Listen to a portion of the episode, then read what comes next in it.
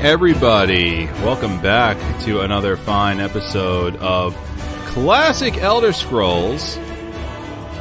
We are we are back, and here we are. Uh, today's record date is Sundas, thirty first of Second Seed, the month of Shadow. Our ho- our show is sponsored in part by Tweaked Audio tweakedaudio.com for quality headphones. Free shipping on those headphones We'll get you 30% off. How? How does that even happen? Very easily, actually. Just enter our code off the record, all one word, at checkout at checkout at tweakedaudio.com. And of course by Audible, audibletrial.com that is. audibletrial.com slash quest gaming network that's a link you're going to need in order to download your free audiobook. So when you when you purchase those uh, tweaked audio headphones, you get them for 30% off and you have them shipped to your house for free. Head over to audibletrial.com slash quest gaming network. Grab up your, your very own, your free audio book and, and, and, uh, and listen your way to extreme audio pleasure. Brought to you by the Quest Gaming Network. Yes, absolutely. Uh, I am your host and fellow Tamrielic traveler, Evarwyn. And I'm here in my home in Solitude, which we're about to talk all about. Hey, would you guys like some cheese or some goat cheese here for you? um, anyway, uh, I am joined by uh, the man right over here. He's on the griddle, making bacon pancakes and squeezing fresh juniper berries. Mike, the Tamrielic historian. Making bacon pancakes. I took the red pill this morning, so I am in the Matrix. I've had way too much coffee. I see that. How you doing, Mike?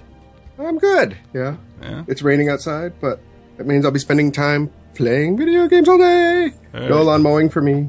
Ah, very nice. M- may- maybe lay off on the moon sugar in the in the coffee next time. I mean, maybe that'll help. I don't use moon sugar in the coffee. That has calories. I use the non uh, calorie uh, sweetener version. Ah, yes, yes. Um, The, the, the refined skooma. the refined skooma. the uh, what the the sweetened khajiit, Yeah, sweetened khajiit. khajiit, Moon sucrose. and, and that other gentleman uh, next to me. Hey, he's got your guar egg sunny side up with a side of smooth, baby. Mark the Sonarist. Warning, guys. I'm, I didn't sleep well last night. You could say I'm a little scrambled. Oh. wow. oh wow. um, Good, everyone. now, now, Varwin, you missed one of our sponsors. Ah, yes, yes, of course. I, I'm very sorry. Um, we're also sponsored by Belethor's General Goods. Next time you're in Whiterun and you want to sell your sister, stop by Belethor's General Goods, where everything's for sale, my friend. Everything. If I had a sister, I'd sell her in a second. Nice. I heard he'd added the if part because he said that once he used that uh, pitch on a guy from House Dres. Things got awkward. Oh, wow.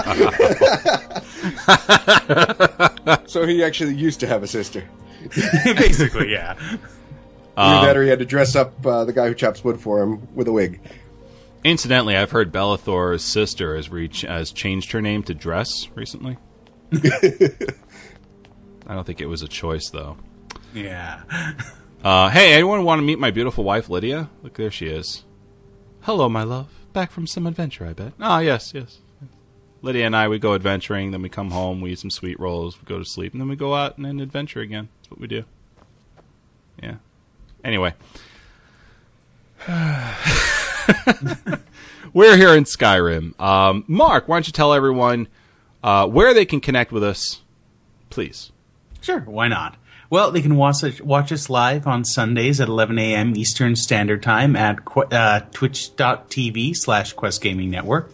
Uh, if they want to email us, they can do so at questgamingnetwork uh, at gmail.com. And they can find us at our website, questgamingnetwork.com. And, you know, they can follow us on social media at tw- on Twitter at Elder Scrolls OTR, on Facebook at facebook.com slash quest, uh, sorry, facebook.com slash Quest Gaming Network, or on google.com at or on Google at google.com slash plus sign Quest Gaming Network. As I said, I'm a bit scrambled today. Well, it's early in the morning. I think we all are. Making love- bacon pancakes. Yeah. I love Proudspire Manor. This place is just amazing. Look at this patio Oh, yeah. view. I got the whole thing all decked out. oh yeah, it's it's one of the best houses in the game. Yeah. Without question. So I think of Arwen for the next ESOTR. I'm going to submit for the crafting table the house modification mods that I have. Because if you think Proudspire Manor looks beautiful now in its vanilla form, wait until you load in some of these house modifiers. Oh. Yeah, they are amazing. Oh, there's the guy we got. I got to talk to for this quest. All right. Well, let me let me pause it here then. Um, Mike, what are we doing today? As I'm So- as I'm telling people that I, I need to uh, talk to this guy for a quest. So today we are in Skyrim playing The Mind of Madness. Uh, we will be discussing Solitude, the home of insanity, and the history of Solitude, the home of the maddest of the mad. Sonaris Archives, the place of the Septim Dynasty in the world of the Elder Scrolls. We have a fast question of the week and tweets and emails. So we will start our day though with what have we been doing in game? Oh, that's a good question. Um, well, I'll. I never go first, Mike. I'll go. Okay, yay! Finally, if goes first. um, So, so uh, you know, I think I might have mentioned this on on ESOTR, but um, here's here's my uh, here's my my new paladin, uh, Avarwin. Um, the Avarwin 2.0, I suppose. He's um, what is he? I think he's now like level 28. I think. nice, you've done quite a bit of work on him. Yeah, Yeah. level level 28, right?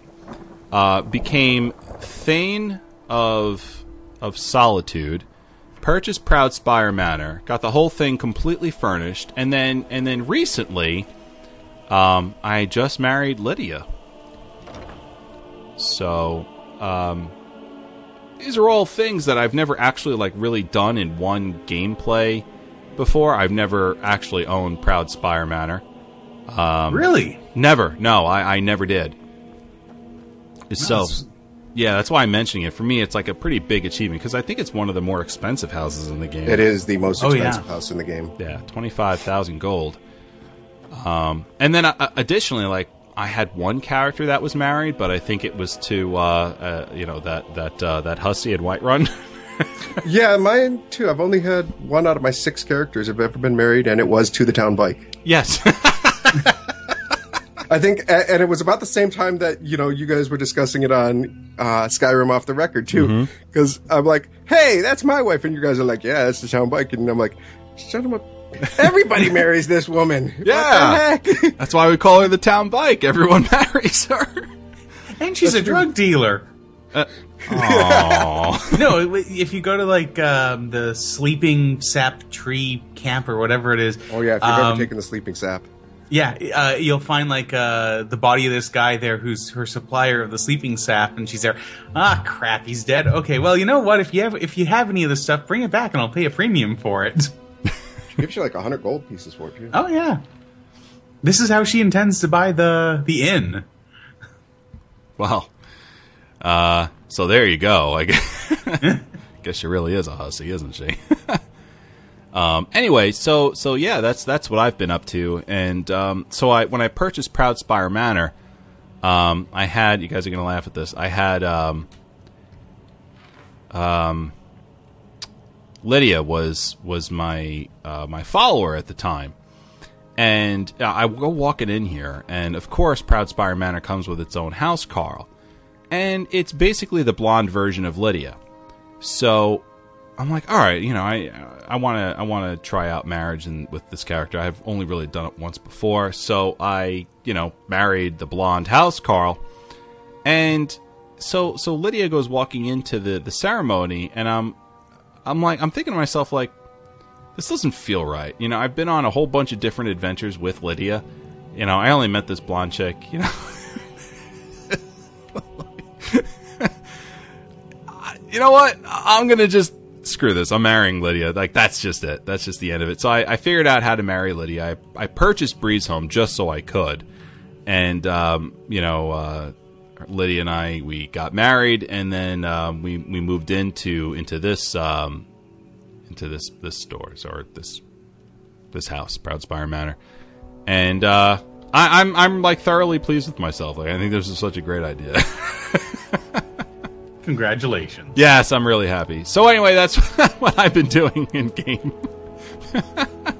uh, hanging out with uh, Lydia. Anyway, uh, what about you, Mark? We haven't heard from you in a while. How you been?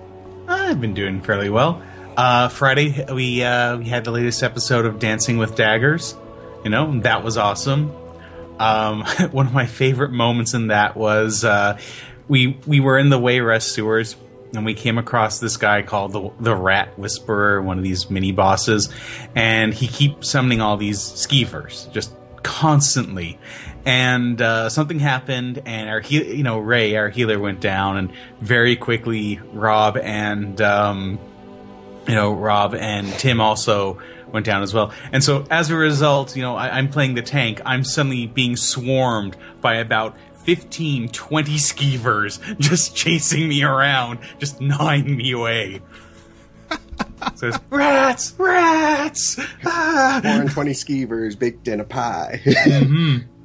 So uh, you know, other than that, on uh, I was playing a little Skyrim uh, during the week as well, and uh, yeah, I, I stepped into Whiterun one uh, uh, one evening, and of course, vampires spawned. And I have something that's supposed to. I have two mods that are supposed to. When dragons attack, all NPCs run into their, you know, all NPCs other than the guards run and Run hide in lives. their, uh, yeah, run for your lives. They they run and hide in uh, in their houses, and also the uh, another one that does makes them do the same for vampires. But Belethor, for the first time, decided apparently to be uh, to you know to try to be brave, and got himself killed by the vampires. So, so first time that had ever happened. I'd constantly, you know, several times I've had the uh, the woman in charge, uh, you know, who uh, owns War Maiden. I've had her die before, but this was the first time Belethor had gone out. So next day I go over to the store, figuring it's going to be the um, uh, going to be his assistant in charge now. But no, it's it's actually Ysolda, Which is like, wait, what are you doing here? And then she starts talking right away about how she wants to buy the inn. Like, Well, that's kind of cool because I know, like, you know, that if you, um, if the people at the inn end up dying, that she'll take over the inn. Oh, she does? Yeah. Ah. Like, Curious you- thing about if that. side with the Redguards and get rid of the one girl there, and then there's another quest where somehow or another the innkeeper dies. Then you I've sold never take found that. that. quest. Yeah. Huh, interesting. So, okay, so basically she's going to become like the mafia boss of all of Whiterun, Whiterun, owning yeah. all the different, you know, all the different businesses and control the drug trade and everything else. Maybe it's wonder- a good thing I married her in that one playthrough. I wonder if there's a thing to that. Like, you know, like the developers intended for her to be like, uh, you know, kind of like a rags to riches kind of a. Okay, good. I got that buff. I, I can actually see that. I Um, mean, she wants to be a trader, and so it makes sense. You know, you help her become a trader and uh, you know uh, get lessons and whatnot by getting her the mammoth tusk, and from there she has you know she she she's basically one of the default characters for taking over businesses. Um, I just want to, if I can just interrupt for just a minute here. I, I just noticed this um, the other day, and I wanted to share it with you. Um, when you get married and you sleep in your bed, you get a buff called Lover's Comfort, and it's actually very, very uh, good. It it improves all skills by fifteen percent for the next eight in-game hours.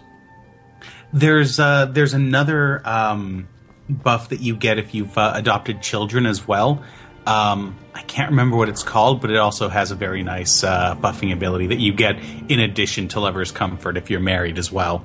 So, you know, the nice thing about Lover's Comfort, if, like Avar, when you have Lydia as your follower also, Yeah, anytime you sleep in an owned bed uh, with her as your follower, then you get that. So it's not just like if you had Ysolda and you had to go back to wherever you had her stationed yeah. to get that. Oh, So- that's that's awesome.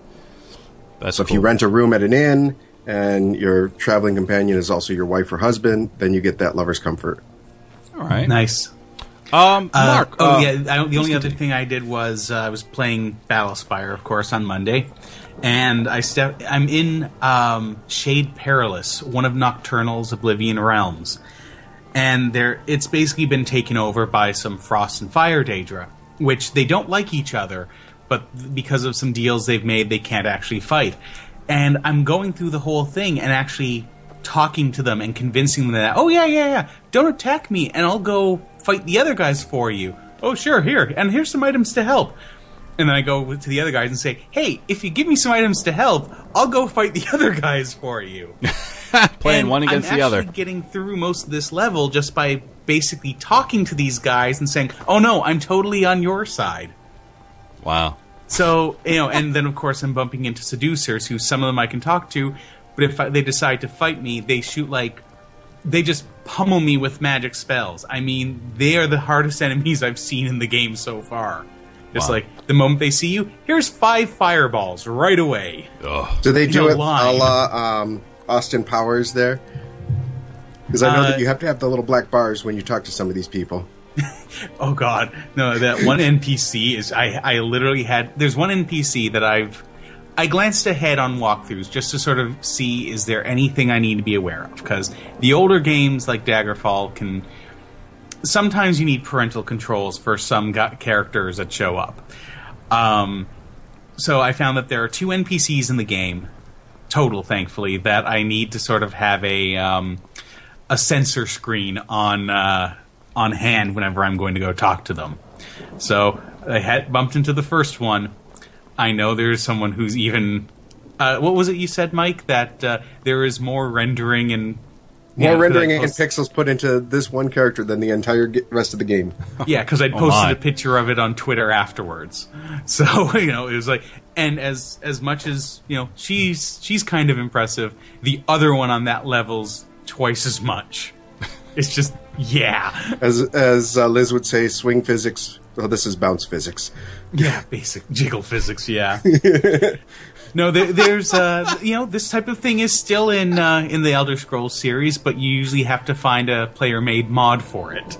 Yeah, that's that's one thing I've I've definitely noticed is as the games have progressed, um, they've gotten uh, a lot. The, the the the nude content in it has has dropped dramatically. Yeah, they become more mature in how they're dealing with things. You know, it's Yeah. it's less. Well, let's face it. When you look at the box of Arena, you've got these three warriors and wizards who are like very, very manly and very fully dressed, and then you have this um, this one female warrior right up front who's wearing like floss mail armor.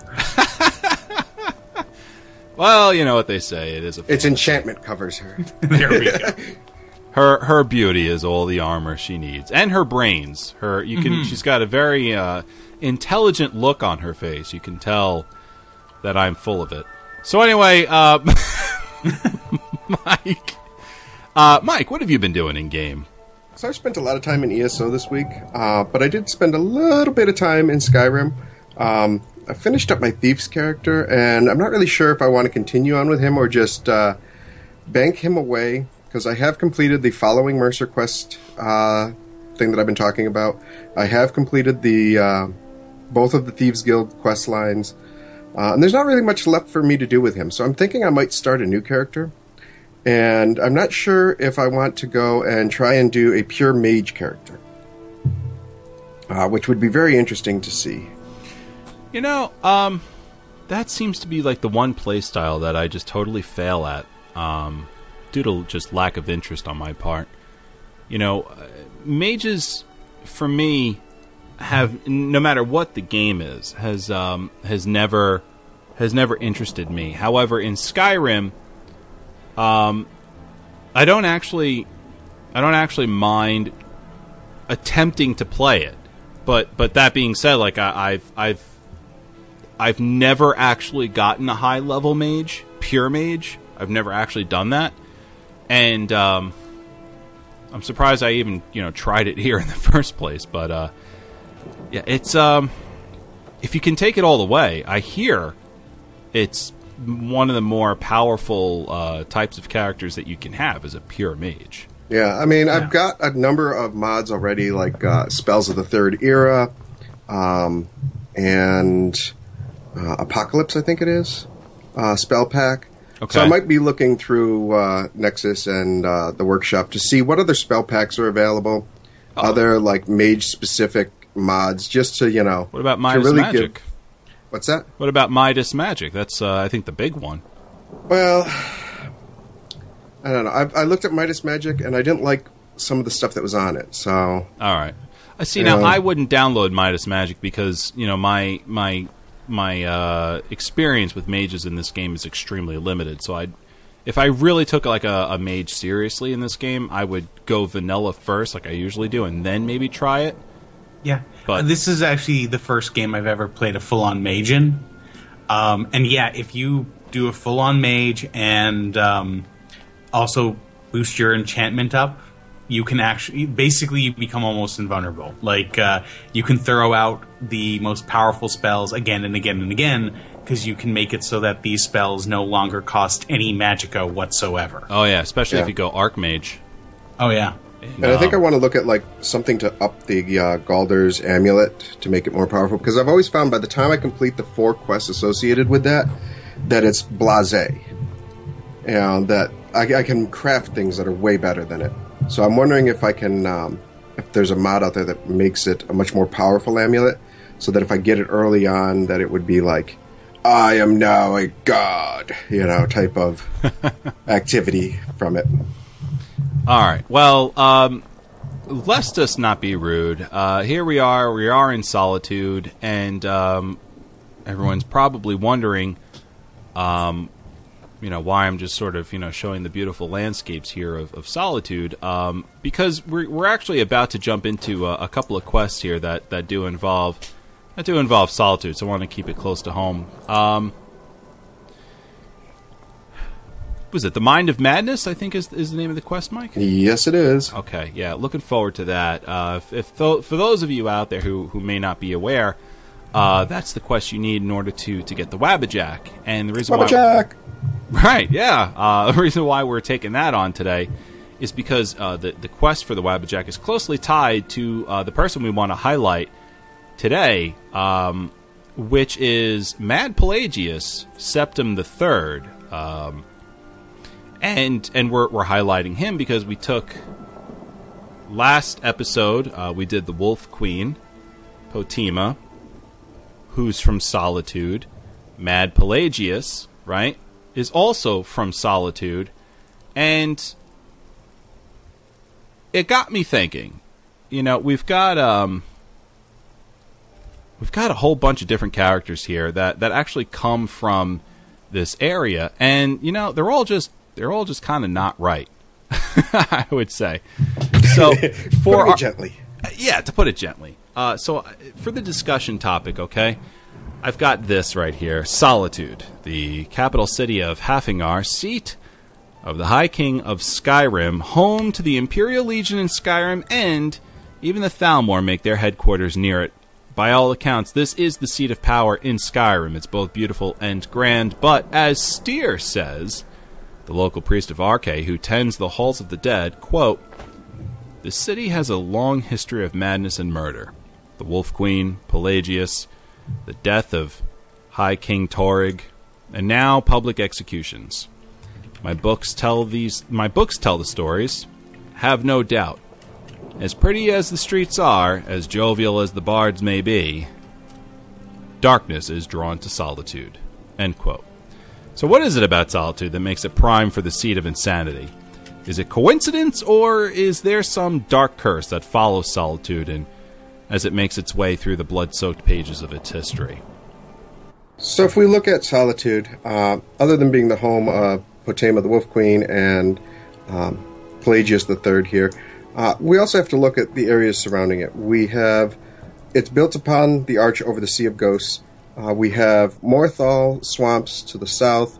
We have um, the um, Dawnstar to the east, uh, with uh, the temple there to um, was it uh, Vaermina?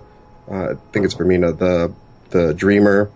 And then if we look just to the north off of the coast, uh, we end up seeing that there's uh, Castle Volkihar, where um, the uh, the Harkon clan of vampires is. So there's quite a bit of um, supernatural things surrounding it uh, that are not really that good. And then you know you add into the fact that it is the ruling area of uh, Eastern Skyrim, and of course you're going to get all of the uh, uh, eccentricities associated with royalty being there. Good point, actually. Very good point. Um, when when considering uh, everything that was that was going on in, in this discussion point, um, I did not consider uh, the close pro- the the fairly close proximity of both uh, Morthal and and Dawnstar, and uh, I don't have it unlocked on on this character's map, but uh, Harkin's Palace I think is it's somewhere like in this this general area over here. Yeah, just to the northeast a little or northwest Yeah. a little bit of Solitude. So yeah, I mean you've got you know clans of vampires pretty much on all sides. Yeah, so that doesn't help. Yeah. Al- Also, um, you know, it is it is sort of just like in the middle of nowhere.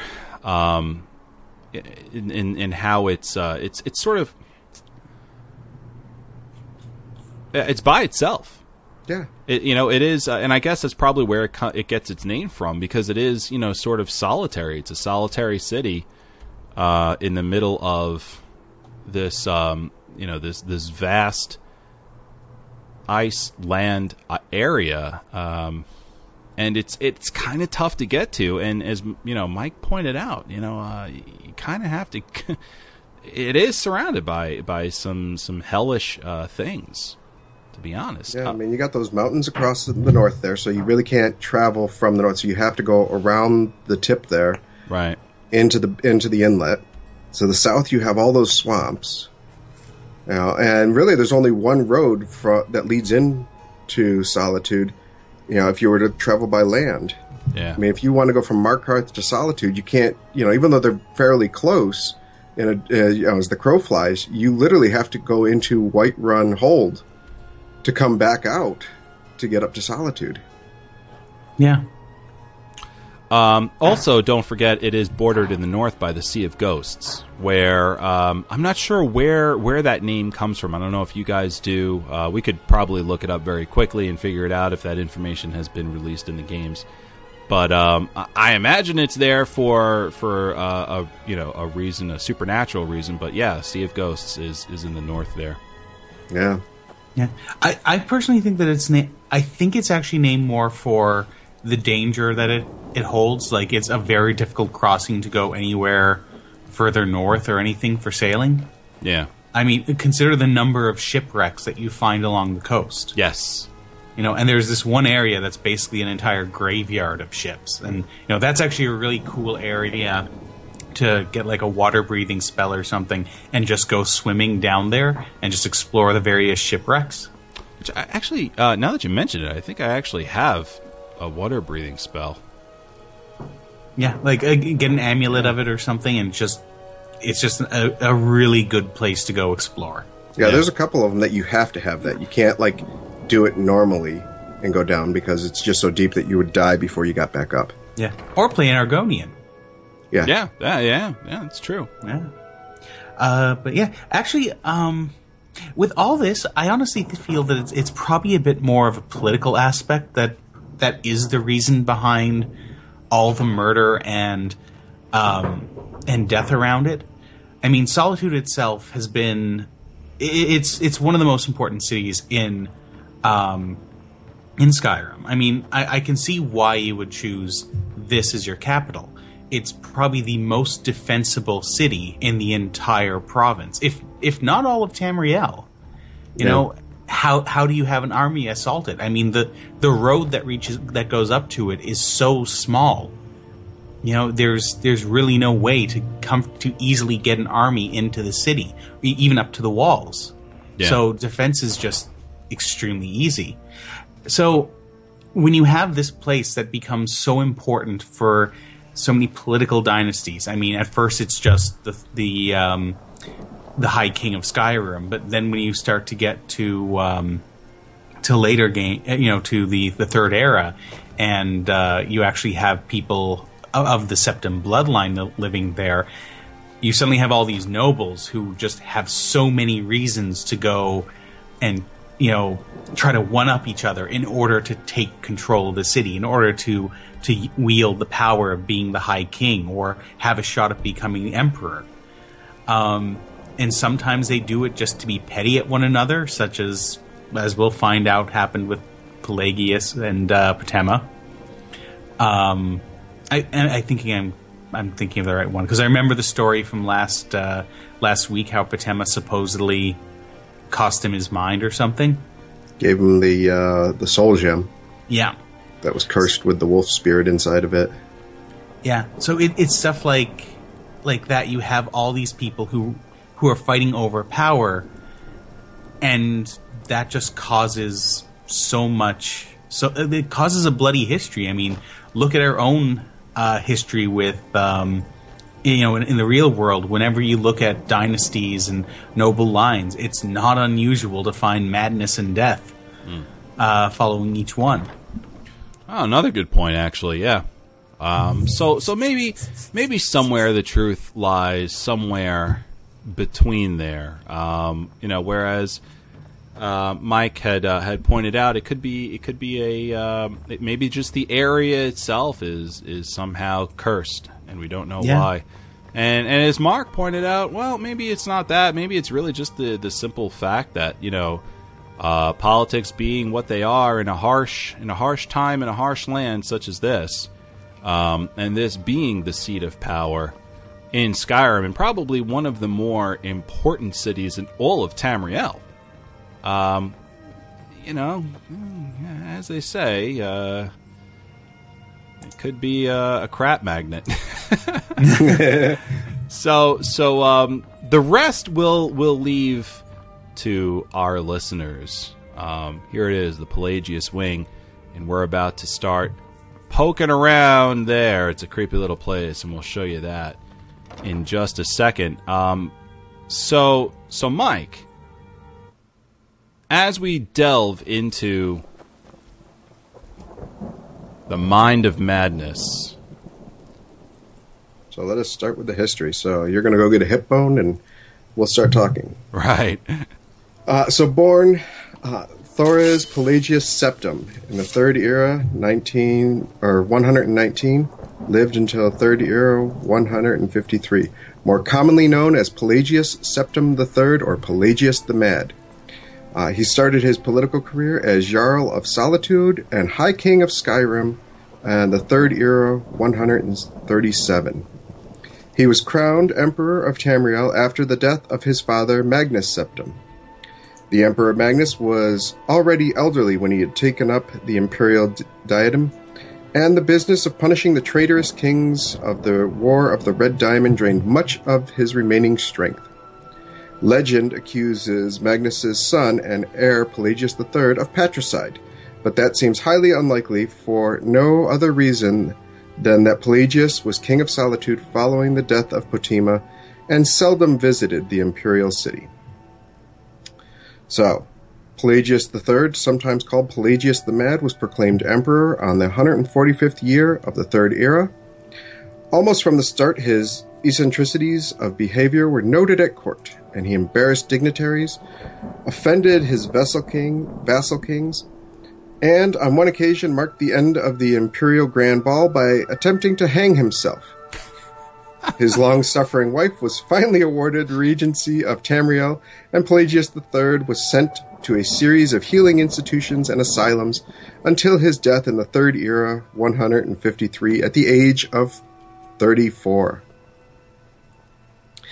So, in today's quest here, uh, there'll be points where I will stop talking just so we can hear the dialogue because uh, a large portion of the Mind of Madness we deal with Sheogorath, but really Sheogorath tells us some of the stories behind Pelagius's madness. So uh, we'll stop and listen to Uncle Sheo uh, talk for a little while during parts of this. Yeah, we're actually about to hit that in the next three to five minutes. Ah, so from the book, A Madness of Pelagius. It's hard to say when Pelagius's madness first manifested itself, for in truth, the first ten years of his life were marked by much insanity in the land itself. When Pelagius was just over a year old, Antiochus died, and a daughter, Kintyra, assumed the throne to the acclaim of all. Kintyra II was Pelagius's cousin and an accomplished mystic, mystic and sorceress. So we talked a lot about her last uh, episode during the War of the Red Diamond with Potema, the Wolf Queen. We did actually, yeah. We uh, and and uh, you know, I I thought, um, believe it or not, I thought Pelagius was um, Potema's son. Yeah, I thought that too. Yeah, that's Uriel the third or fourth. Yeah. Which one was he? I can't remember now. I don't have my notes in front of me on him. Yeah, no, but uh, yeah, for some reason I thought that Pelagius was also then related. You know what? It's probably the, the part of this quest that refers to Pelagius's mother, and Yeah. makes, that's probably what's you know sort Makes of makes that sound like, connection. uh, Yeah, Yeah, it could be. I, I actually I actually looked that up last night. Um, he's he's definitely not um, Potema's son, but you know, it was something that I stumbled upon. Um, but she is his aunt. okay, Now, because uh, the War of the Red Diamond is fought between um, Potema the Wolf Queen and her two brothers. And uh, Magnus was one of her brothers, and so Pelagius is her nephew. just got into the Pelagius wing of uh, the Blue Palace, by the way, and what a dump! This place has been uh, abandoned for quite a long time. It looks like they uh, kind of, you know, after they gave his wife uh, all the power because of his madness, uh, it looks like they just kind of, you know, s- squirreled him away in here to, uh, you know, just just keep him out of sight. Yeah, well, I think they just sealed it off because he ends up, as we'll we'll see here in a little while, you know, not even coming back into Skyrim after a while. So there is thankfully much written uh, on the record of Pelagius's childhood in Balfiera, uh, recorded by nurses and visitors. All who met him described him as a handsome, personable boy, interested in sports, magic, and music.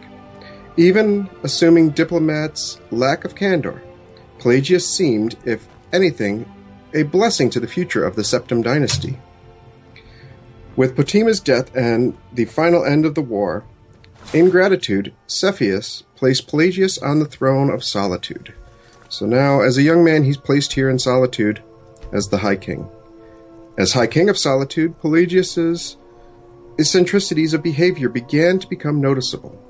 As a favored nephew of the Emperor, few diplomats of Solitude made critical commentary about Pelagius. For the first two years of his reign, Pelagius was at the very least noted for his alarming shifts in weight. Four months after taking the throne, a diplomat from Ebonheart called Pelagius a hale and hearty soul with a heart so big it widens his waist. Five months after that, the visiting Prince of Firsthold wrote to her brother, Princess from Firsthold, wrote to her brother that the king gripped my hand and it felt like I was being clutched by a skeleton. Pelagius is greatly emaciated indeed. So within five months, he's gone from roly poly to skin and bones. Uh, just so you know, we are now um, in the uh, pocket of oblivion. Okay, so we'll listen to a little bit of Sheogorath talking to Pelagius. Right here we go. Besides, I have so many things to do. So many undesirables to contend with. Naysayers, buffoons, detractors. Why, my, my headsman hasn't slept in three days. You are far too hard on yourself, my dear, sweet, homicidally insane Pelagius. What would the people do without you? Dance, sing, smile, grow old? You are the best Septim that's ever ruled. Well, except for that Martin fella. But he turned into a dragon god, and that's hardly sport. you know, I was there for that whole sordid affair. Marvelous time. Butterflies, blood, a fox, a severed head, ho ho ho, and the cheese to die for. I just want to stop it there for a second. I don't know if you can hear that or not. I'll try and catch it on the audio if it's too low. Uh, but there is there is a thing out there saying that uh, the player character in Oblivion acts, actually becomes Sheogorath at the end of the Shivering Isles, and I feel like that dialogue right there kind of cements that. Yo, and the definitely. cheese. All right, hold on. Yes, yes, as you've said countless times before. Now that that person you're hearing right there is actually Mad Pelagius. Harumph. Well then, if you're going to be like that, perhaps it's best I take my leave. A good day to you, sir. I said good day. Yes, yes, go. Leave me to my ceaseless responsibilities and burdens. How rude! Can't be bothered to host an old friend for a decade or two. All right, so I got to tell him that I'm here. Inside the mind of Pelagius, silly. Oh, is it your first time? I'm here to deliver a message. Really? Oh, oh, what kind of message? A song? A summons? Wait, uh, I know. A death threat written on the back of an Argonian concubine. Ah! well, spit it out, mortal. I haven't got an eternity. Actually, I do. Little joke. But seriously, what's the message? Uh, let's see. Um, I was I was asked to retrieve I was asked to retrieve you from your vacation. Were you now? By whom? Wait! Don't tell me. I want to guess. Was it Molag? No, no. Little Tim, the Toymaker's son, huh? What? The ghost of King Lysandus? Ah, or was it one? Yes! Stanley, the talking grapefruit from Passwall. Ha ha! All accounts, aren't I? I'll tell you, as we've done some of these shows, some of the names that he drops become much more make much more sense. Yeah. Yeah. Surprise. I can't wait until we understand the thing about Stanley. tiny, puny, expendable little mortal, actually think you can convince me to leave? Because that's crazy! You do realize who you're dealing with here. Uh, I'm afraid I don't know, sir. Wrong! Actually, you do, sort. I am a part of you, little mortal. I'm a shadow in your subconscious, a blemish on your fragile little psyche. You know me, you just don't know it. Sheogorath, Daedric Prince of Madness, at your service. So does that mean you'll leave me alone or not? Now that's the real question, isn't it?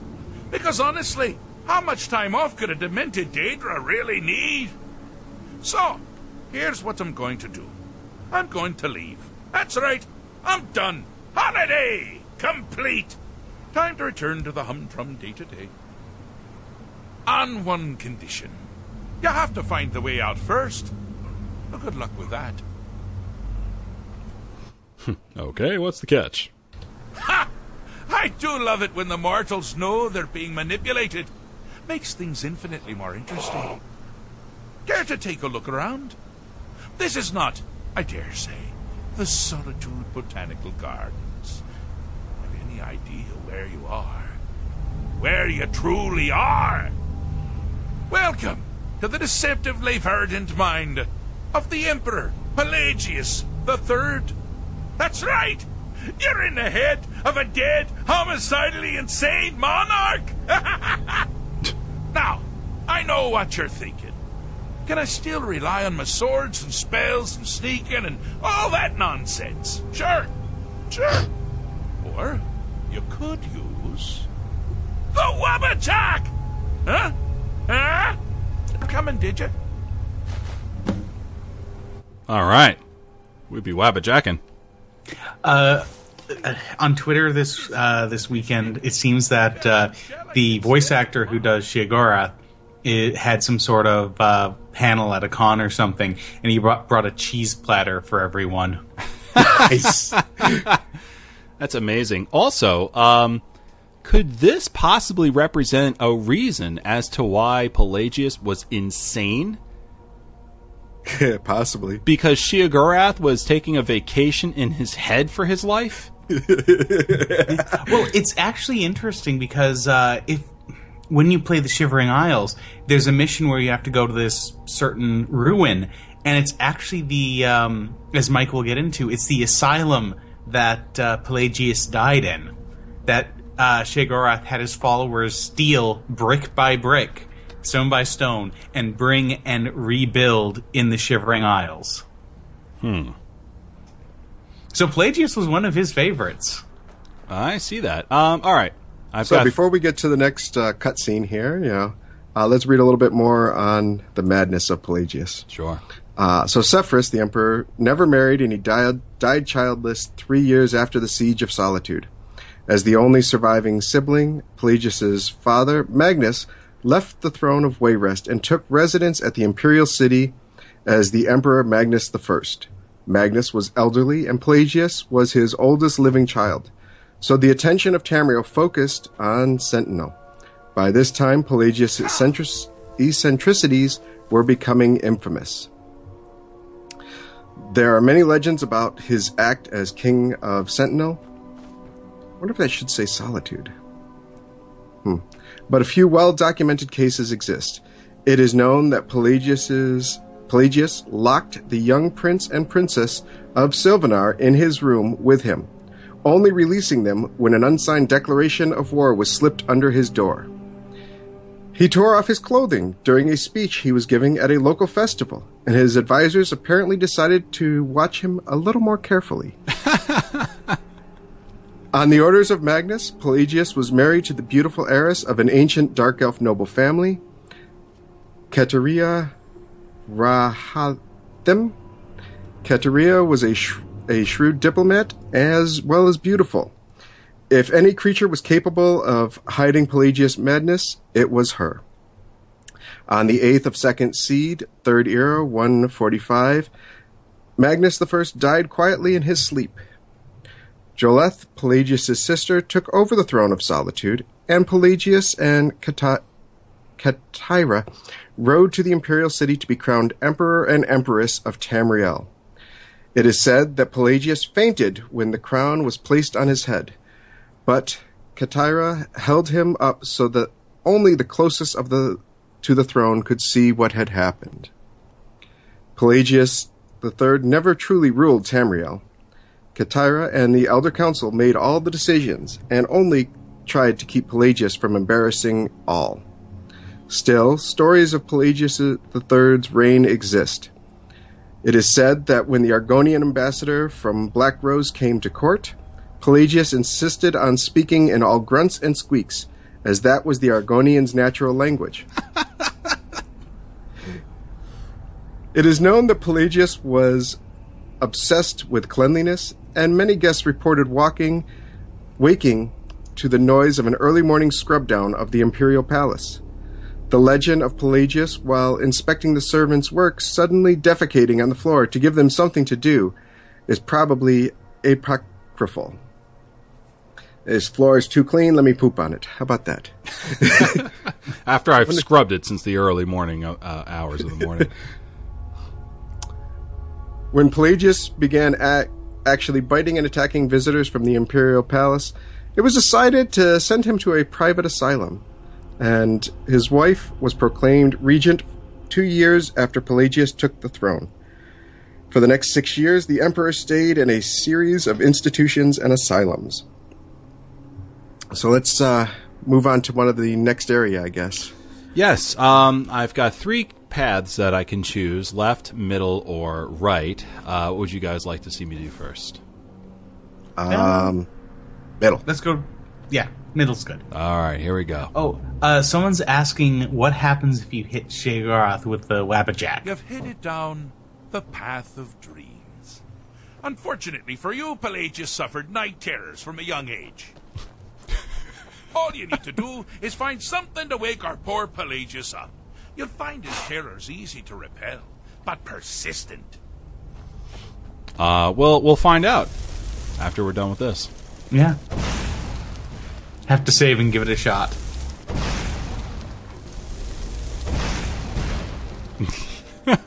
So I, I had to hit Pelagius with the Wabbajack, and then um, a, uh, a wolf popped up, and I had to hit the wolf with the Wabbajack, and it became a goat. Now I got to hit Pelagius again, who's sleeping here in the middle of the woods. Uh oh. This bandit chief's coming at me. Hit him with the Wabbajack, and he turns into a small child. Little Pelagius. Alright, let's hit Pelagius again. So while uh, you're wabbajacking away there, um, so uh, from the book Asylum's Ball uh, by Walgift Gareth, I've elected to publish my story. The asylum my great uncle worked in is probably very was apparently very posh. Only the right class of lunatics were admitted. Eccentric dukes, mad baronesses, touched lords, daft ladies filled the asylum's tapestries and gilded halls. Still, it was a time of great excitement when the rumor began that the unhinged Emperor of Tamriel, Pelagius III, was transferring there from a resort in Valenwood. When the rumor became a reality, the asylum went into nice, about. calm, restative With chaos. Up and about, you're moving right along. We'll both be home in no time. Mike, do you want me to turn the voice uh, off? No, that's fine. No? Anytime Okay. it comes up, I'll just pause. All right, I hate to interrupt you. I'm Oh, that's fine. Uh, when rumor became reality, the asylum went into a nice, calm, restative chaos. Pelagius was given an entire wing of the asylum for his own use. For though he was madder than a jackal, he was still his terrible majesty, Emperor of Tamriel. The Emperor was remarkably well behaved, my great uncle supposedly asserted. Of course, he did not have to face the Commodores, who came on all sorts of pretenses to gawk at their overlord, the Loon. When one of the warders, not one I have been assured by my uncle, forgot himself and let his terrible majesty know that people had been there to see him, the emperor grew very excited. He made up his mind right there and then to have a ball. A huge party with musicians, dancing, dinners, right at the lunatic asylum, or precisely in his wing of the asylum. So we're going to talk to Sheogorath now? yeah, uh, let me uh, just do a next quick step. save. And now I'm going to hit him with the Wabbajack, see what happens. I'm busy with this stick. It's a very delicate stick. Nothing happens. Nothing happens. Okay, he's immune to his own weapon. He's got to do the fish stick. Uh, if anyone, uh, maybe we should explain the fish stick reference for anyone that doesn't get it. Yes, please. Yeah. Uh, the fish stick reference is um, apparently something that in the early days of the Bethesda forum, uh, there was a uh, poster, and I'm not sure of the name offhand, but whenever someone would come on, you know, join the forum, he would say, "No, here, have a fishy stick," and it became sort of a tradition that new members would get this. Uh, unfortunately, during the production of Morrowind, I believe it was, he passed away, and so the whole thing about the fishy stick was continued on as a tradition, and that was sort of introduced into the game itself. Uh, there's a book in uh, Morrowind where it actually, I think it's like has te- it says it has the recipe, but it's like covered in tartar sauce, so you can't actually read it. That's funny. Uh, I was wondering where that came from because you see that in uh, Elder Scrolls Online too. Yeah. yeah. All right, here we go. I'm going down the third, uh, third one, or the Oh, the good left. choice. Well, good for me. I find everyone being out to get you so terribly entertaining. you might find it less. You see, Pelagius's mother was, well, let us say, unique. Although I suppose, in the grand scheme of things, she was fairly average for a septim. That woman wielded fear like a cleaver. Or did she wield a cleaver and make people afraid? I never get that part right. Oh, but she taught her son well. Pelagius learned at a very early age that danger could come from anywhere, at any time, delivered by anyone. interesting. Ooh. All right, got some steps up here. I'm making my way up there, and there's an arena down Very here. Simple, you simpleton. Use your Wabbajack to defeat So, the enemy. back to the story. the. Rumors of the Emperor's interest in holding a ball spread throughout Torval, and eventually it reached the ears of the Empress Regent Katariah, Pelagius's dear wife, in the Imperial City. Eager to make her husband happy, she sent a caravan laden with gold to the asylum, so a ball might be held befitting the imperial dignity. The Emperor picked a date for the ball, and preparations began immediately. The old asylum walls were beautifully decorated, but needed cleaning. A pit had to be constructed to house the orchestra. Servants for cooking and serving the food had to be hired. Gold and eb- ebony candelabras, matching chandeliers, were ordered. Old rugs were destroyed, and new rugs embroidered with gems were weaved. A list of guests had been compiled, reconsidered, and Doesn't recompiled. appear to be faring any better than before. They think trains off. The Emperor knew that the guest list had to be exclusive, and he relied on his advisors to tell him who was alive, who was dead, and who was imaginary. The party was set to begin at 9 o'clock. At 6, the hairdresser had he had hired from Torval finished his imperial coif. Oh, I thought you'd never figure it out. At the 7, he was gone, fully dressed in the robes he had ordered for the ball. That he's safe, which means you've helped him out, sort of. And we're that much closer to home. voluptuous black silk and piled velvet crushed with red diamonds. At eight, he walked down to the newly constructed staircase to supervise the final preparations the lighting of the candles, the opening of the wine, the m- murder of the first course. At nine o'clock, he took his seat at the facim, fax, facil, ah, facil, Facsimile. facsimile. There we go. Uh, throne he had ordered and awaited the first guests. At 9:30, his advisors, seeing the royal eyes beginning to glaze over with madness, said, "Your terrible Majesty surely knows that it is not fashionable to arrive for any ball for at least an hour after the desired time. Yes?" The emperor stared. At 10:30, the emperor called for some food and wine and sat on his throne, looking for the open door. Eating. Thirty minutes later, he ordered the orchestra to begin playing. For the next three hours, they played gaily for the empty candlelit ball. At one o'clock, the emperor announced his intentions to retire for the evening. My uncle was one of the warders who assisted his terrible majesty up the staircase. Halfway to his room, Pelagius threw himself on the floor in hysteria, screaming and laughing, ordering more wine. My mother was good at this part of the story, rolling her eyes and shrieking, More wine, more wine, more wine. And in short, imagining that he was possessed by all of the revelers at the party that never was. Two days later, he was still not better. He had cut himself from, and those who had tried to grapple with him, with the red diamonds on his robe. Eventually, it was decided that Torval's asylum was not well equipped to deal with the lunatic of his severity, and he was sent to a more secure location in Blackmarsh. It was only three months later my uncle heard that the Emperor had died. And with that, are we ready to go down the third path? Ah, we indeed are, good sir. Okay. Here we go. Going down Ah! that path. Now this is a sad path.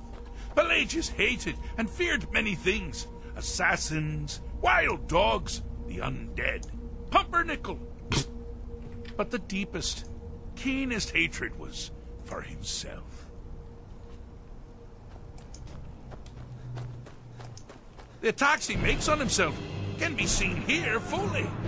They're always carried out weakest part of his fragile self. The self-loathing enhances Pelagius's anger. Ah, but his confidence will shrink with every hit. You must bring the two into balance. All right. So I got uh, two guys fighting here. One's a, a giant uh, imperial soldier fighting a tiny little uh, a tiny little man here. And when I say tiny, I mean the dude is literally as tall as the uh, the guy's shin that he's fighting. so I'm going to uh, hit the small guy with the wabbajack. Okay, he just got a little bit bigger. Now I'm going to hit the bigger guy with the wabjack, hopefully, sh- hopefully shrinking him. And I missed. there we go. On a warm's night in sun's dawn, in his 34th year, Pelagius III died after a brief fever in his cell at the temple You of seem to be Kynareth having a small problem, or perhaps it's a big problem. On the Isle of Betony.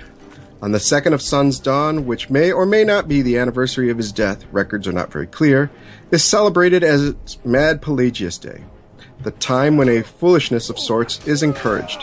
And so, one of the least desirable emperors in the history of the Septim Dynasty has become one of the most famous ones. So, Mad Pelagius Day on Sun's Dawn the 2nd, which is in our time 2nd of February, is the holiday that they have. So, a little bit of trivia. In Potema's biography, The Wolf Queen, uh, it is suggested that she was the cause of Pelagius' madness, having disguised herself as an old woman during the Siege of Solitude, and giving young Pelagius an enchanted necklace that would destroy his mind over time. And we talked about that at the last episode. And Sheogorath says that Pelagius' last will was to make death illegal. Pelagius may be loosely based on Caligula, the Roman emperor initially loved by the people, but who descended into madness. So that is the history, as we can find it in the game, of Pelagius III, the Mad King of Tamriel. Interesting part there about Caligula, by the way. They do a good job of like trying to make uh, some of the characters in game reminiscent of like real people. Yeah. Well, in this particular case, it seems like that that might be uh, the case. Um, all right, so so um, what I'm doing here is I'm trying to hit both of these guys and bring them into balance, so to speak. Uh, however, there we go. Pelagius is finally ready to love himself. And continue. and continue hating the rest of us. All right, so so there's that. Uh, now let's make our way on back to Sheogorath and see what else uh, the crazy Daedra's got to say about this whole thing. There he is, right here. Do you mind? I'm busy doing the fish stick. It's a very delicate state of mind. All right, I've done it. I fixed Pelagius's mind. Hmm. Kind of. Fixed. Such a subjective term.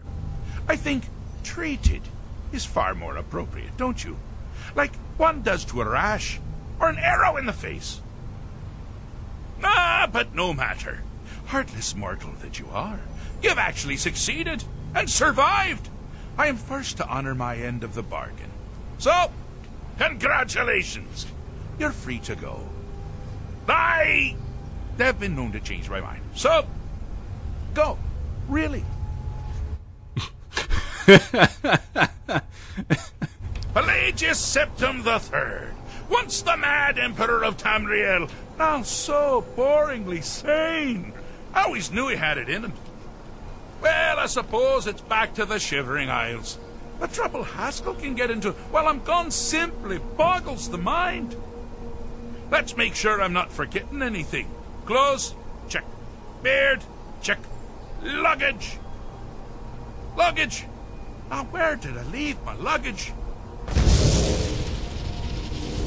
Master, you've taken me back. Does this mean we're going home? Oh, happy times. I can't wait to. Yes, yes, that's quite enough celebration. Let's send you ahead, shall we? As for you, a little mortal minion, feel free to keep the Wabbajack as a symbol of my. I'll just take the damn thing. you take care of yourself now. And if you ever find yourself up in New Sheo, do look me up. We can share a strawberry tart. Ha ha! Ta ta! Oh, there you have it. The Mind of Madness completed, and uh, has has made his way onto our our humble show as a guest. It's going to be fun when we eventually do an entire episode on him. Oh We'll have to do that in Oblivion with the Shivering Isles. Oh, no question. His no cheese question. quest. absolutely. Yeah. So now with uh, Wabbajack in tow, um, apparently I got to go through my inventory here. I'm carrying too much stuff, so Well, all of your gear has been taken off of you, and you're in, uh, you know, the uh, what do you call it? Uh, oh right, in the the dress clothes. yeah, that's right. I'm gonna throw this stuff back on. All right, um, so that was the history of that was the quest we were looking to do um, for the next uh, for the rest of the show. I'll be wandering around uh, aimlessly, probably run into Labyrinthian or maybe something else. Um, but We're gonna wabbajack things. we gonna we gonna be uh, um, wabbajacking, as they say, I suppose. Uh, and as we as we do that, uh, we have Mark, the Sonarist himself, who will flip through the Sonarist archives. Yeah. Well, and actually, I had completely forgotten about this, but you'll notice something that Sheogorath said about Pelagius' mother. You know, she wielded fear like a cleaver. That, you know, she does not sound like a good woman, considering the state of mind that, you know, Pelagius was in. But he also comments that she was fairly average for a Septim. And, you know, this is the dynasty's been dead for several hundred years at this point. You know, it's when we're talking about who, you know, what the the average is, Sheogorath can actually tell uh, can actually tell that. And this is the thing. I mean, the, the Septims are, have been so important to the Elder Scrolls series. Before we had Cyrodiil or Imperials, before Khajiits had a sweet tooth, and even before Argonians stopped having to worry about their hairstyles, we had Septims. You know, their names are synonymous with the Empire. You know, they and their actions have had consequences for the entirety of Tamriel. And like we have had um, this this story of the Septim family line ever ever since Daggerfall. This is when the brief history of the Empire shows up, and this is where we find out about the stories of Pelagius, of Potema, and all of you know all of them. Um, so sorry, brain just went on me for a second there. Um, but just like everything else in this series, uh, the Septims and how they've been presented has changed over the course of the games. I mean, so we first meet them in arena, and I'm just going to pause and we can let that sink in. You know, they they show up in arena. Wow. Liar! Wow. Yeah, you know, Nothing I- is in I- arena. You know, it, it shocked me too. It's like, wait, wait, it, it, arena actually comes up in a, in in the archives. Dear God. Good lord, Jim. So, I mean, our first introduction to the Septims was Uriel the Seventh, he who would eventually be Patrick Stewart, and he's your typical fantasy MacGuffin from stuff in in the uh, in that period. Uh, you know, he's he's the king who's been deposed, and he's been tossed off into a completely separate, um, I believe you know, uh, dimension, while his his advisor takes over and uh, pretends to be him. This is back before we. It's not even called Oblivion. This is back before we even had Daedra. wow. Um, and then when we get to Daggerfall, uh, we're told that uh, the opening itself says that the Empire has weakened and frayed over the last several hundred years because of, and I quote, the unworthy heirs of Tiber Septim.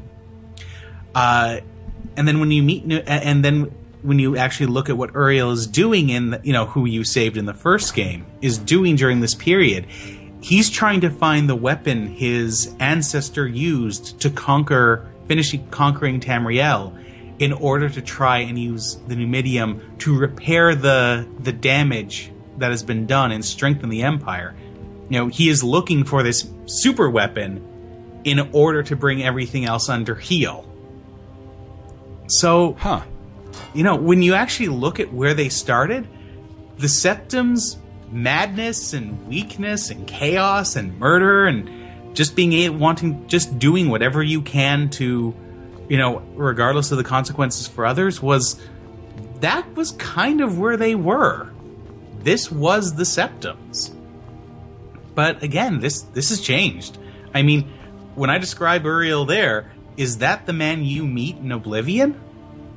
Well, no, obviously not. He, you know, the man you meet in Oblivion is is Very regal and yeah the and pious, gentle soul, it seems. yeah the the uh, the emperor that everyone uh, probably wished they had during the days of of feudalism.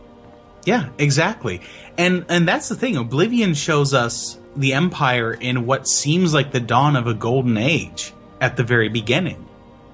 So, you know, it, it, it suddenly becomes a very different world at that point. Um, Tiber Septim himself was introduced as a concept, as a person in oh, in um, uh, Daggerfall as well. And while we'll eventually get into sort of his evolution throughout the series when we eventually get to a show on him. Uh, his changing also then changed sort of the nature of his descendants. I mean, when you first meet, when we're first introduced to him, it's just he was sort of a Caesar-like conqueror. He created an empire, reunite, you know, united all of Tamriel under his rule, and just over the years, it sort of fell. It started to fall apart because his descendants just were not up to the task. Um, then we we eventually start learning about how that he took it over in um, in Redguard. We actually start to learn about how he actually went about gathering his forces and how he had this sort of mystique about him and about him maybe being from Atmora, about him using the Thu'um and the voice and everything else like that. And then when we get to Morrowind, you have uh, sort of Uriel is sort of manipulating things behind the background to do something which, in theory, could lead to the removal of Cyrodiil from the uh, from the or uh, Morrowind from the Empire. Um, the whole prophecy that the Nerevarine is supposed to do is supposed to take part in actually involves him driving outsiders out of Morrowind. So you have Uriel going from trying to find Grandpa's super weapon to bring the provinces to heal to trying to fulfill a prophecy that could actually lose him one of the provinces. And then, of course, by the time Morrowind is done, you see that uh, how much the Nerevarine has has helped things. He's ended, you know, as a result of his actions, slavery has ended in Morrowind. Um, he is removed. The tribunal is uh, has uh, fallen, and the people are sort of reevaluating their entire culture. Uh, Dagoth Ur, who was a huge threat to everything, has been removed. And when then, because of all this, uh, because of the uh, the miracle in the uh, miracle of peace that happens when the Numidium is is turned on, this is what brings us to this golden age that we see at the start of Oblivion.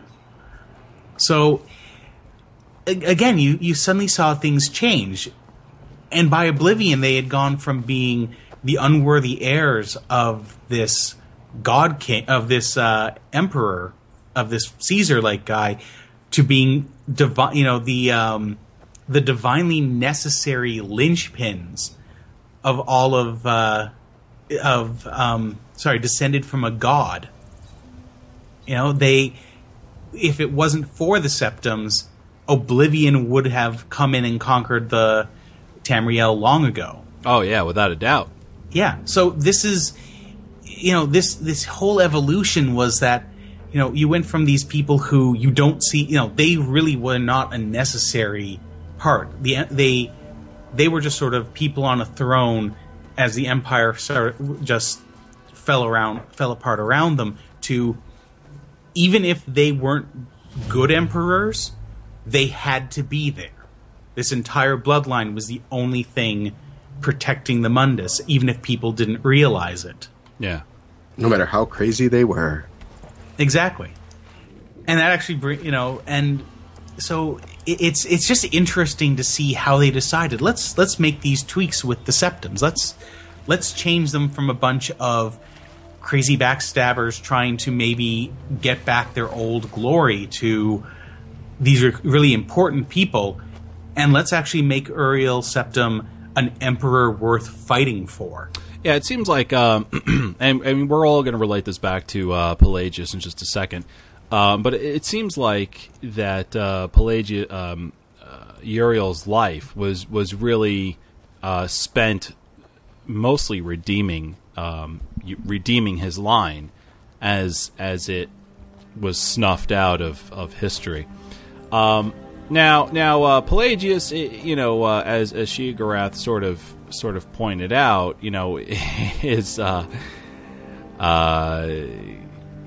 just as just as crazy as as um, or I should say, uh, the the Septim line is just as crazy as Pelagius. Maybe not as as overt in it, in in his actions, um, but if you think about some of the things they tried to do while they were in power, uh, you know, those the, this is absolutely the case that these, these Oh, yes. these guys were And- tyrants.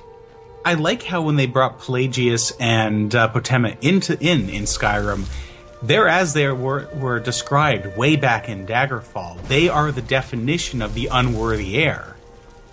You know? Yeah. It's So- nice that they held true to that.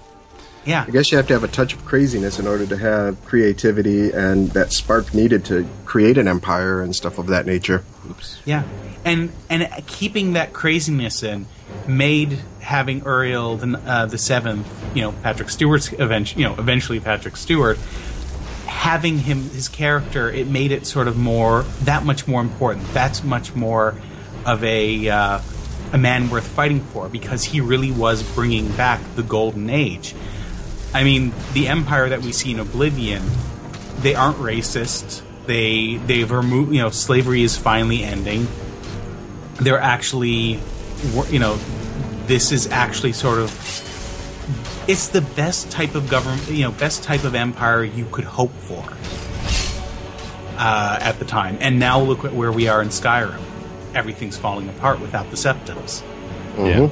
You know, th- they died off, and as a result, we we've basically uh, see the entire world falling back into the chaos that uh, of the interregnum. What we see in ESO.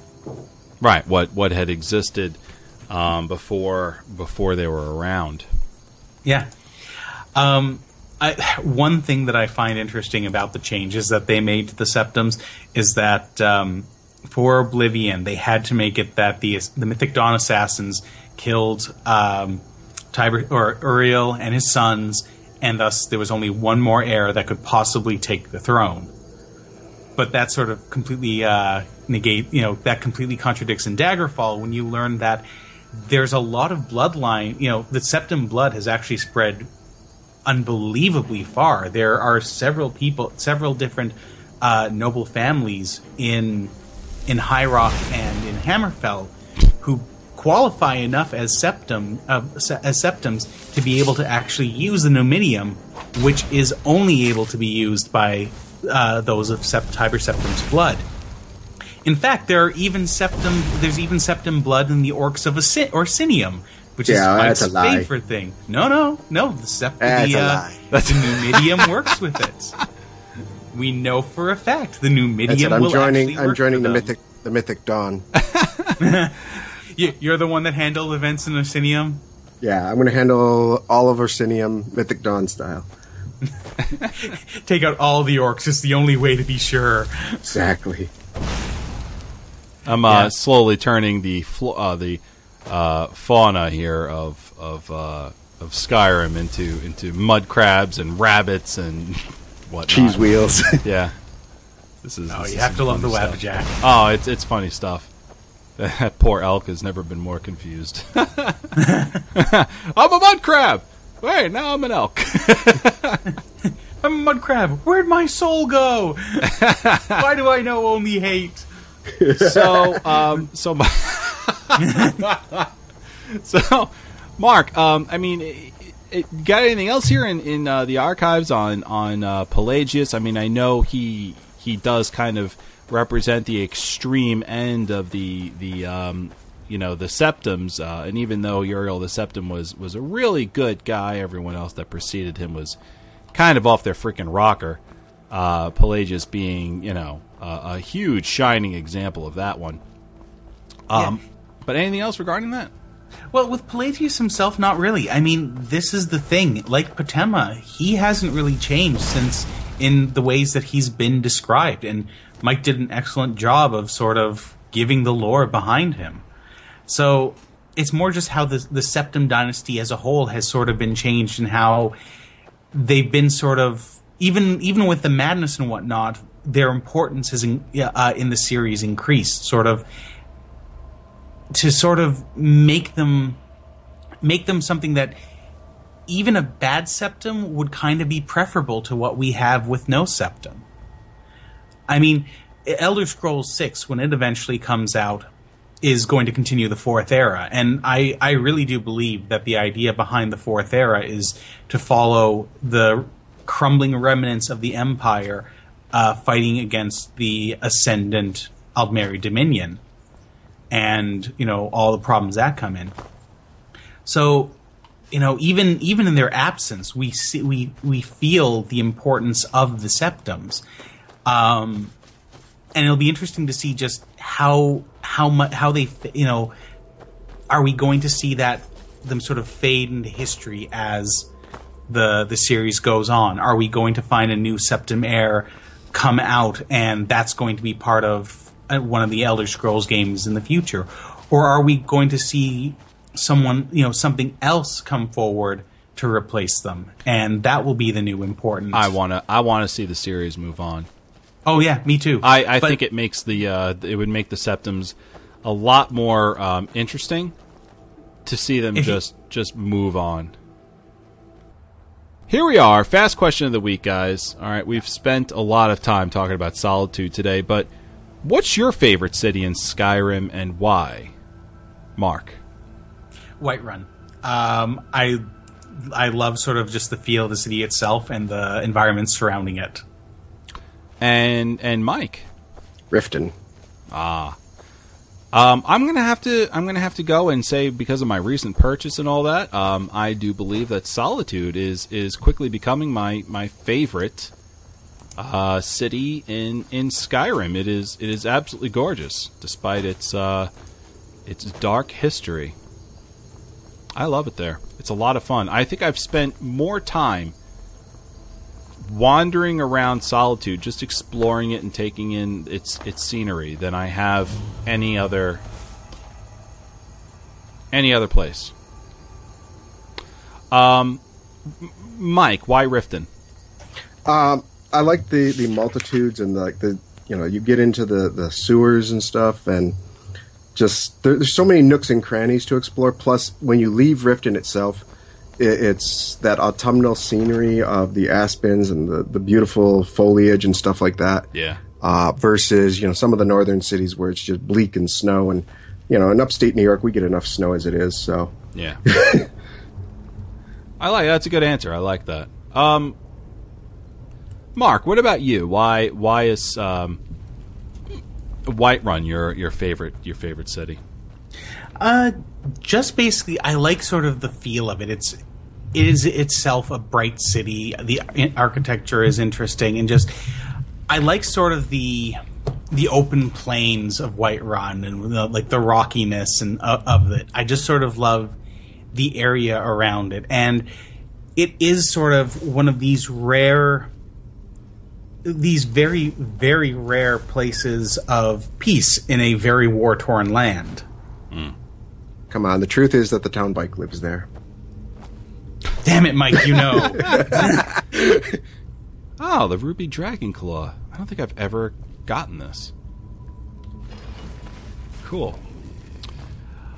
All right, so um, great. So, so what about you folks listening uh, at home or watching us on on YouTube? What's your favorite city and why? Let us know in the comments section below, or send us an email at Elder Scrolls Off the Record at gmail.com. And speaking of emails, we've got this one from from Osgand. Um, Mark, I, I see you've written something below it. Did you want to read this email and then and then directly answer? uh, yeah, sure. Right, Um, go ahead. Okay, basically, uh, okay. Hey, Classic Crew. First, I want to thank you, uh, y'all for the hard work you do to bring uh, interesting lore discussions every episode. In this last episode, someone mentioned uh, being disappointed with uh, missing opportunities for payoffs in lore and, and stories. As a creative person myself, I've talked to and have interviewed with, with many industry veterans, and the prevailing thought is that story plans usually only go so far as the, uh, the project with only vague and very fluid ideas for the sequel. When asked, how far ahead do you plan for the story, or did you know that X was going to happen in the story, the most common answer is something along the lines of, no, we did not sit down, uh, sit down uh, one weekend and write out 10 years of content. We have a rough idea where the story starts and what some events will be, but the order, uh, but the order and conclusion const- is constantly in flux from iteration to iteration. I, uh, I've heard time and again dir- directors and writers say that they will sow the seeds and drop hints for what the uh, uh, for what might eventually get uh, uh, get to, but every new uh, product is a risk and could be what brings the franchise crashing down. This is not necess- necessarily true in every case. Just one of the more common ans- answers that I have heard.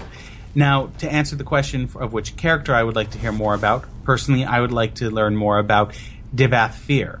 This Telvanni mage is not only a Mer of science, but one, uh, one, if not the oldest and most powerful mortals in any of the games.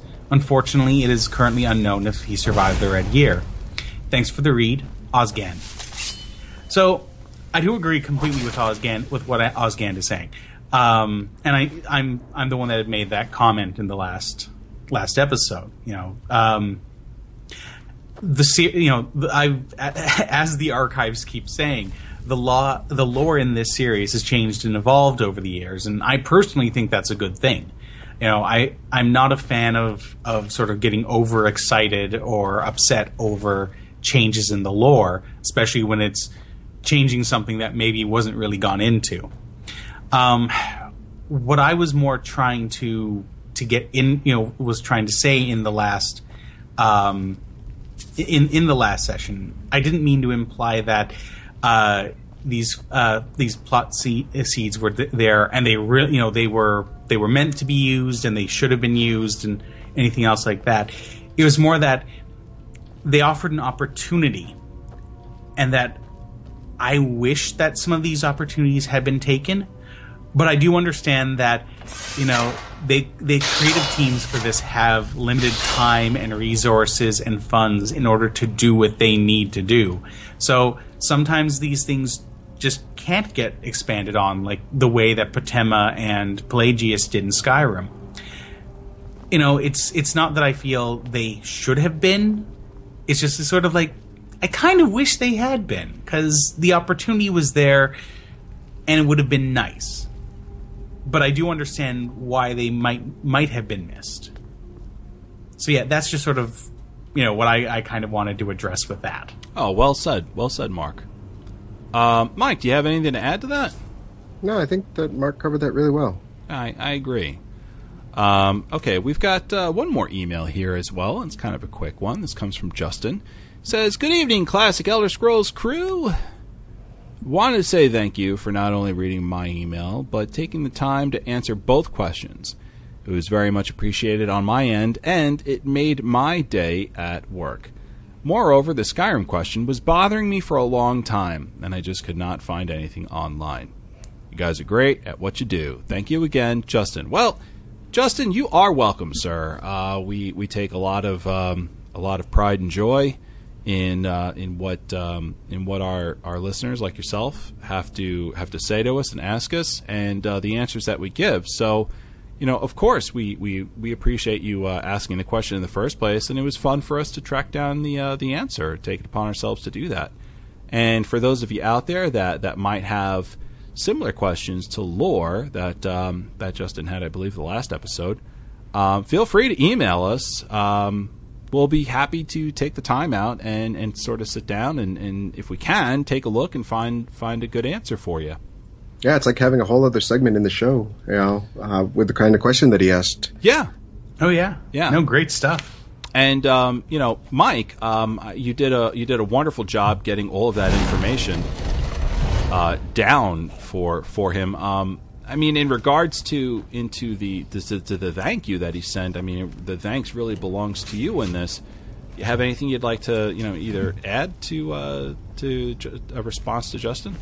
I'd like to really thank Justin just for you know having sent such a great set of questions to allow us because you know sometimes for us we sit down and brainstorm what do we want to talk about how can we fit it together as a show but when a listener like that sends you know questions like how do the Redguards and the uh, the Dunmer's respect for the dead, you know, um, really, uh, you know, how are they similar and different type of thing, really sparked a whole like conversation and a whole set of uh, research for us, and it was like a whole, its own topic almost, you know, a whole other segment of the show. So I'm, you know, really thankful that he sent that, and I hope that more of our listeners uh, would take time to think about, hey, you know, what's going on in ESO or Skyrim or Oblivion that you know they want to know more about a particular topic or why something is the way it is and send us an email saying, hey, you know, can you describe this to me better? You know, I'm having trouble understanding it. You know, put it into words that we can understand as a group and, you know that really makes our day. So I'm really happy that he sent that to us. Oh yeah, no, I, I'd love to see more uh, more questions from the listeners. Absolutely, I, I completely agree. Um, it was like I said, a lot of fun for us to uh, to get that information and to to uh, talk about it on air. Um, all right, guys, that's our show. That is it. Uh, we've had we've had a couple of uh, technical issues during the show. Um, hopefully, uh, I should be able to uh, to get this show uh, edited uh, so it is flawless, but it's going to take some time. Um, hopefully, I'll be able to get the. I'm pretty sure I'll be able to get the audio out tonight for for Monday morning's commute. Um, if I didn't, and you're listening to this, uh, and you did not have the, uh, the if you di- you didn't have your your episode uh, by Monday morning, I do apologize. I am working on it. Uh, the video might take a little longer, simply because I'm going to have to upload it from my hard drive to YouTube, and that usually tacks on an extra five hours or so, um, just from start to finish and tagging it and all that and, and whatnot. So. Uh, that might be out probably Tuesday, I think. Should be out Tuesday. Um, anyway, uh, just so you know, like that's that's the time scale we're looking at. Um, final thoughts, starting with Mike. So it's still raining out, so that means I'm going to probably be on ESO or maybe playing some Skyrim today. No lawn mowing, thank God. Thank God for that. Um, incidentally, I we've got we've got a bright sunny day here in, uh, on Long Island. Wow. I'm not much further south than well, I am probably about. Well, we're about 400 miles apart between the two of us. So Are we? Yeah. Is is Henrietta Yeah, I'm far on the away? complete opposite side of the state from you. So you're probably me- as far east as as east goes for New York State, and I'm Yeah. not quite as far west as west goes. But you know, Yeah, mine. About three quarters of the we've west. got we've got a kind of a cool and rainy day here in Toronto. So yeah, I'm closer to Mark than I am to you. yeah, Wow. Mark's just across the little the little lake there that we have in our backyard. Wow, New York really is a giant state. It's bigger than many European countries. Wow. That's crazy. Anyway, uh, Mark, uh, final thoughts. Um, again, this was a, a fun episode. Um, anything with Sheogorath is always just a blast to go through. You know, just he's such a fun character. So yeah, I, honestly, I can't wait till we eventually do an entire episode on him. Yeah. Um, here, because we're going to Oblivion in probably a couple months. well, we've got we've got one more Skyrim episode, right? Or are we doing four? Uh, two more, Two more. Okay, so we're doing two the more four Skyrims, rotation. and then we'll do uh, an ESO Skyrim, and then we'll go to Oblivion. All right, probably sometime uh, beginning of July. July, end of June. We'll we'll head up uh, Oblivion for the first time. Yep. Um, Minorum has a question in the chat room here, and we'll probably uh, we'll look to take this on maybe the next episode. Question: Why is the nature of orcs banned in ESO as an anti-orc propaganda? I don't get that. I assume there's some content in the game I'm missing. Good question. That is a fantastic question. And um, let's see if maybe we can get that uh, copied and pasted, and um, let's we're, let's see if we can find that out. Okay. Yeah. That's a cool question. I have Maybe I should on it look- already. May- may- Maybe I should look into this one. oh no, I think I should look into this one. Well, uh, we, about- we both will, and we'll both come back with, uh, well, you know, Mike's answer and the right answer. Yeah, exactly. Um, okay, so where can you listen, guys? You can listen to us on iTunes. The uh, for, uh, you can listen to us on iTunes. So for those of you who who either have iTunes on your desktop or you have an iPhone, uh, you're just a podcast app away on your iPhone from listening to classic classic Elder Scrolls, Elder Scrolls Off the Record, and anything QGN related.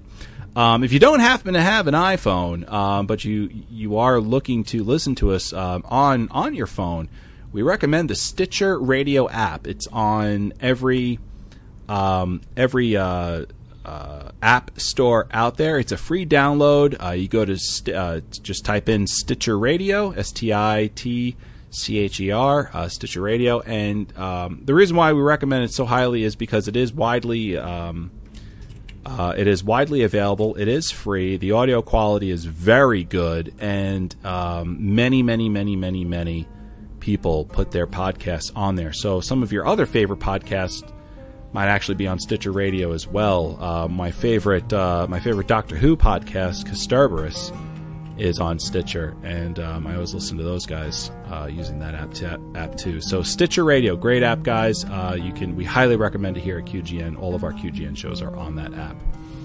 Um, also, QuestGamingNetwork.com. You can listen to all of our shows there as well, either on your desktop or on mobile as well. The um, the the uh, mobile version of QuestGamingNetwork.com works very very well. Um, and you can you can listen to our shows as if it were a ready-made app uh, as well. So it, it, works out very good. Also, YouTube. Uh, you, every every show we do has a video component to it. This is no different. Uh, YouTube.com/slash Quest Gaming Network, and please subscribe. We do appreciate it.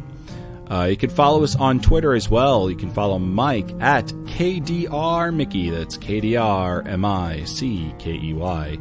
Uh, you can follow Mark as well at Carnagan Wolfe. That's C A R N A G A N W O L F E. And I'm Evarwyn. You can follow me at Evarwyn. That's E V A R W Y N. Uh, don't forget to follow this show as well as Elder Scrolls Off the Record at Elder Scrolls OTR. That's Elder Scrolls OTR.